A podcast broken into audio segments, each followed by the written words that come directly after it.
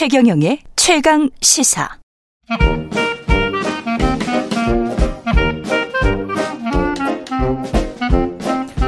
네, 최경영의 최강시사 경제합시다. 월요일은 명쾌한 경제 이야기 해보고 있습니다. 오늘도 박정호 명지대학교 특임교수 나와 계십니다. 안녕하십니까? 예, 안녕하세요. 예, 시작하기 전에 방금 전 김봉신의 눈에서 모닝컨설트 여론조사 개요 다시 한번 말씀드릴게요. 미국 여론조사 업체 모닝컨설트의 자체 조사하고 어, 지난 삼 일부터 구 일까지 칠 일간 전 세계 성인을 대상으로 실시했습니다. 매일 국가별로 조사한 뒤 일주일치 평균을 내서 매주 발표하는데요. 표본수는 미국이 사만 오천 명으로 가장 많고 한국을 포함한 다른 나라들은 오백에서 오천 명 정도입니다. 오차 범위는 플러스 마이너스 일에서 사 퍼센트 포인트입니다. 소비자 물가 상승률 이 두 달째 육 퍼센트대고 유월에 육 점 영.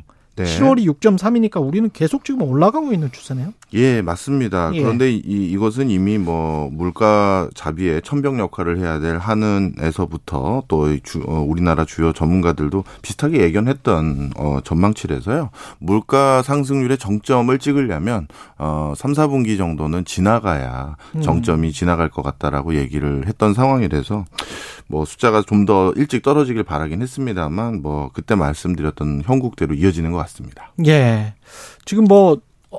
뭐 에너지 가격 그리고 곡물 가격 이것 때문입니까? 외부 요인 때문에? 예, 좀 설명을 드리겠습니다. 예. 코로나십구 초창기에도 물가가 음. 잠시나 그때는 잠시만입니다만 그때도 급등했던 적이 있었는데 그때와 지금을 딱 비교하면 되게 어, 쉽게 이해가 되실 것 같습니다. 예. 먼저 코로나십구 초창기에 물가가 급등했던 이유는 생산 자체가 좀처럼 이루어지지 못했었는데요. 그 이유는 원자재를 아예 공급받지 못했기 때문입니다.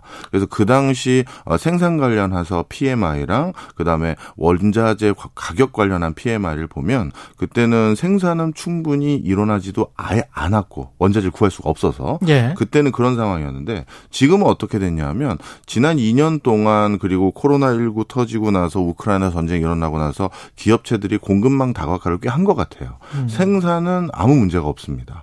그런데 원자재 가격이 뭐, 뭐, 뭐, 품목마다 좀 다릅니다만, 뭐, 두 배 이상 오른 품목들도 너무 많고요. 예. 그러다 보니까 지금의 물가 상승률은 방금 말씀하신 것처럼 철저히 원자재 가격 상승이라고 보시는 게 맞는 것 같습니다.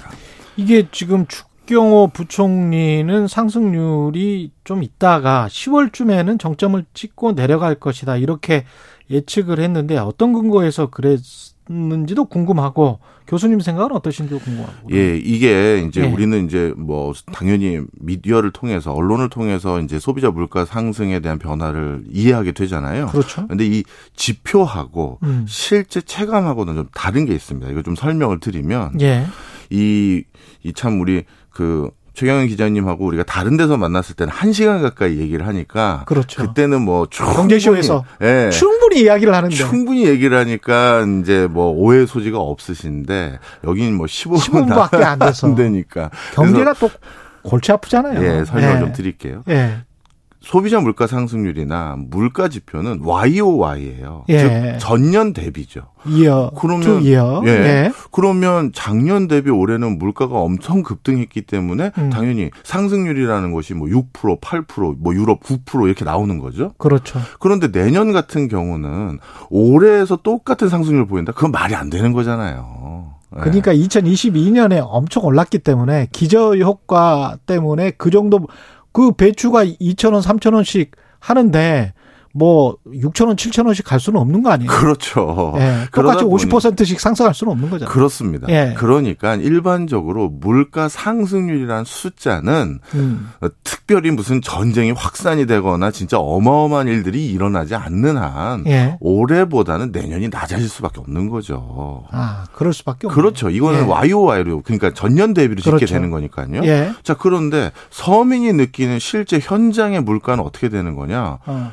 작년에 올랐는데 이게 마이너스 물가 상승률이 아닌 거잖아요. 게다가 자꾸 과거 기억이 딱 일 년 전 우리가 이렇게 기억을 하지 않고 야 그때는 말이야 한 일, 이 년 전에는 그렇죠. 우리는 이렇게 기억을 하거든요. 맞아요. 체감은 예. 그렇게 하는 거거든요. 예. 그러다 보니까 내년에도 물가 상승에 대한 체감하는 압박은 어마어마한 거예요. 아, 내년에도 네. 마찬가지일 것이다. 네. 우리의 체감 물가지수는. 그러니까 추경호 그 부총리 같은 경우는 경제 전문가시니까 네. 수치적인 것으로 당연히 말씀하실 수 있고 음. 그다음에 기업들의 공급망 다각화 등을 통해서 해결한 부분도 같이 말씀하실 수는 있는데 그렇겠습니다. 이게 우리의 체감하는 거랑은 좀 차이는 있을 수 있다는 거고요. 네. 특히 저는 그렇다면 진짜 물가를 정부뿐만 아니라 우리나라뿐만이 아닙니다. 다른 네. 나라도 마찬가지긴 한데 물가가 잡혀가고 있느냐를 판단하는 여러 가지 근거가 있는데 그중에 하나가 어, 소비자 물가 상승률에 집계하는 품목들 있잖아요. 예. 그 품목들 중에서 몇 개 품목이 물가 상승이 올라가고 있는지 아니면 잡히고 있는지 이걸 보면 되는데 음. 어, 통상적으로 공산품 같은 경우는 육백팔십칠 개를 집계 조사 대상으로 하는데 지금 절반 이상이 오 퍼센트 이상 계속 오르고 있어요. 네. 공산품도? 네. 그러니까 이건 쉽게 말씀드리면 물가 상승에 지금 이 요인으로 작용하는 품목이 줄여가고 있는 게 아니라 아직까지는 늘어가고 있는 거예요. 음. 그런데 이 늘어가고 있는 이유는 뭐냐? 공산품은 예. 방금 방금 기자님 말씀하신 그 두 가지 때문입니다. 기름값 오르고, 그러니까 원, 그, 그 다음에 그렇죠. 곡물 가격 오른 건데요. 음. 아니, 곡물 가격하고 기름 가격이 공산품 가격에 뭔 상관이 있느냐 또 이렇게 여쭤보시는데 이것도 오늘 좀 설명을 예. 드리면 이 공산품에 들어가는 걸 기름이나 그러니까 서, 서, 석유화학 제품이라고 할게요. 음. 석유화학류랑 곡물로 만드는 게 너무 많아요. 음. 대표적으로 화장품이나 의약품에 가장 많이 쓰이는 원료 중에 하나가 에탄올이거든요. 예, 그렇다고. 근데 에탄올은 옥수수로 대부분 만들어요. 아. 그러니까 옥수수 가격 뛰면 화장품 가격하고 그다음에 뭐 의약품 가격이 어, 올라갈 수 있는 거죠. 그렇습니다. 네. 예. 그다음에 우리 지금 뭐 또 이제 하나 말씀드리면 비료 있지 않습니까? 음. 비료 같은 경우도 이미 지금 어 무슨 그 기름값 떨어졌는데요. 근데 비료를 많이 투여해야 될 시점 다 지나버렸잖아요. 그렇죠. 예. 예. 그때는 석유 가격이 고공행진을 했었을 텐데 음. 그리고 지금 하반기 이제 계절적으로 겨울철에 재배하는 어, 지역들도 있지 않겠습니까? 그렇죠. 남반부나 이런 예. 데는. 이런 데는 지금 이제 비료를 더 투여해야 될 때도 있는데 음. 거기 같은 경우는 비료 가격이 천정부지로 오른 게 비료는 천연가스 가격과 연동돼요. 아, 그렇습니까? 천연가스에서 발주, 발췌한 음. 암모니아를 바탕으로 질소 비료를 만드는 원료를 사, 만드는데 아, 그러니까 천연가스는 지금 최고치를 향해서 계속 경신되고 있으니 음. 남반부에서라도 조금이라도 식자재 공급에 숨통을 틔워줘야 되는데 거기서도 지금 비료 가격을 가장 비싼 가격에 수급해야 되는 상황이 됐으니 아직까지 물가가 이제 무슨 잡혔다 이렇게 선언하기에는 좀 성급한 거죠. 네. 아, 이게 쉽지 않군요. 예. 이게 이제 물가가 좀 잡혀야 금리 인상의 속도도 좀 늦추고 그럴 텐데 미국 같은 경우에는 팔 점 오 퍼센트 전년 동월 대비 칠월 소비자 물가지수가 네. 이랬단 말이죠.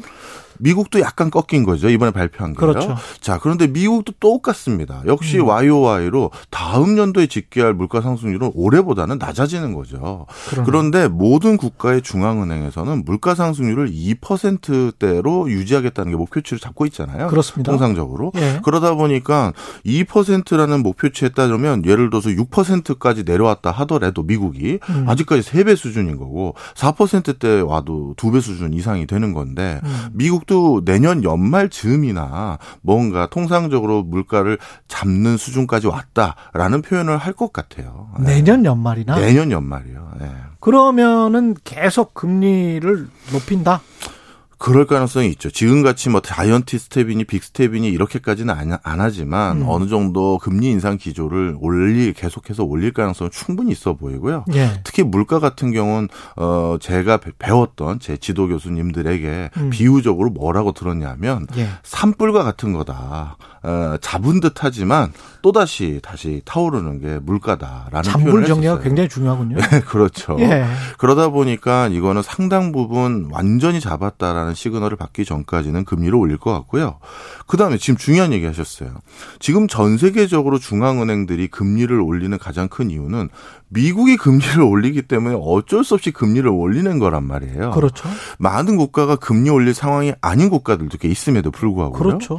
자, 그러면 미국이 금리를 올려서 이렇게 강달러 기조를 만든다라는 것은 이게 환율에서도 또 불안정한 요인이 만들어지는 거죠. 음. 어, 경우에 따라서는 우리나라가 그거에 준하는 쫓아서 금리를 못 올릴 상황이 전개될 수도 있으니까요. 그럼 이 강, 강달러 기조라는 것도 또다시 물가 상승의 압박 요인 요인으로 작용할 수 있는 불안 요인이기 때문에 음. 지금 환율도 물가 상승의 압박 요인이 조금 더 많은 편이고 예. 그다음에 원자재 수급 불균형도 아직까지 좀처럼 해결될 국미가 안 보이고 더 악화되잖아요. 지금 음. 러시아 우크라이나 전쟁은 장기화될 가능성이 높아 보이니까요. 그, 그렇게 보입니다. 예, 바로 이런 것들 때문에 수치상에서 물가가 잡혔다고 해서 안심해서는 안 된다. 음. 네.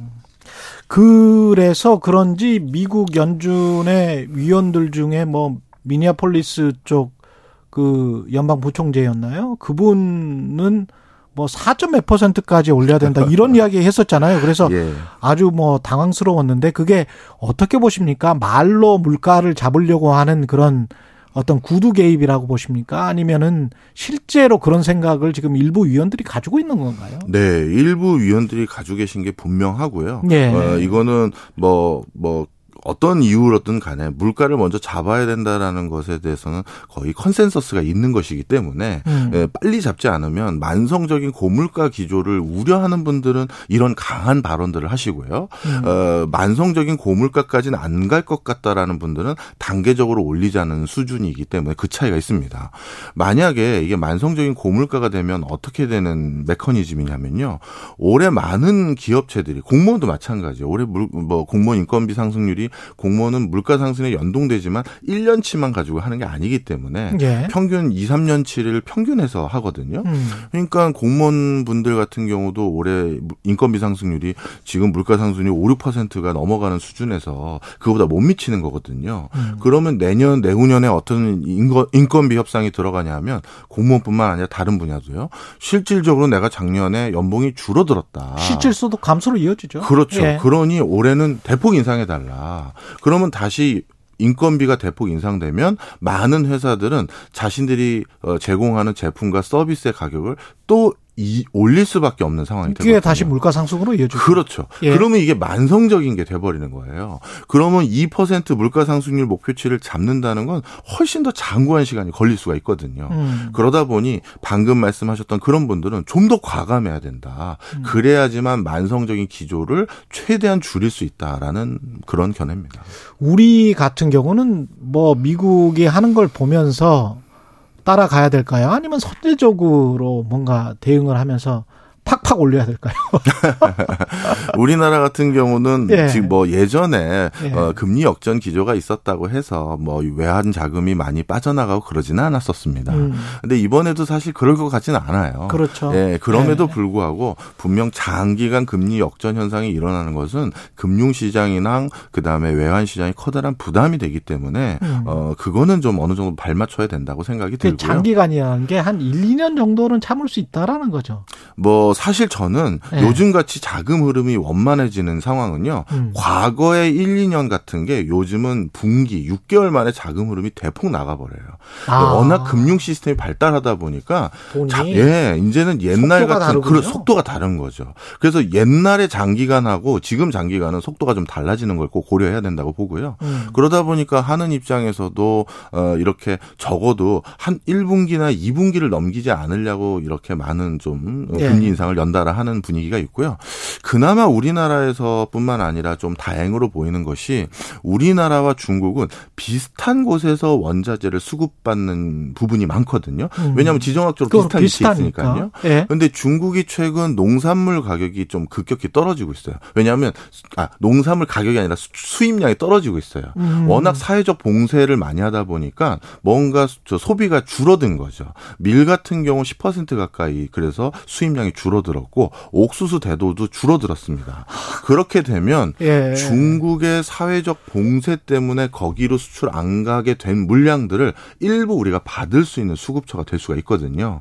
그래서 그런 것이 약간 물가 급한 불을 끄는데 안정 요인은 될 수는 있는데 중국의 사회적 봉쇄가 길어진다는 건 또 우리나라 무역 수지에 그렇죠. 악영향을 미치기 때문에 참 경제라는 게 정말 다면적입니다. 예, 예 그런 요인입니다. 예, 경제합시다. 명지대학교 박 박정호 특임 교수였습니다. 고맙습니다. 감사합니다. 케이비에스 일 라디오 최경영의 최강시사 듣고 계신 지금 시각 여덟 시 사십오 분으로 향하고 있습니다.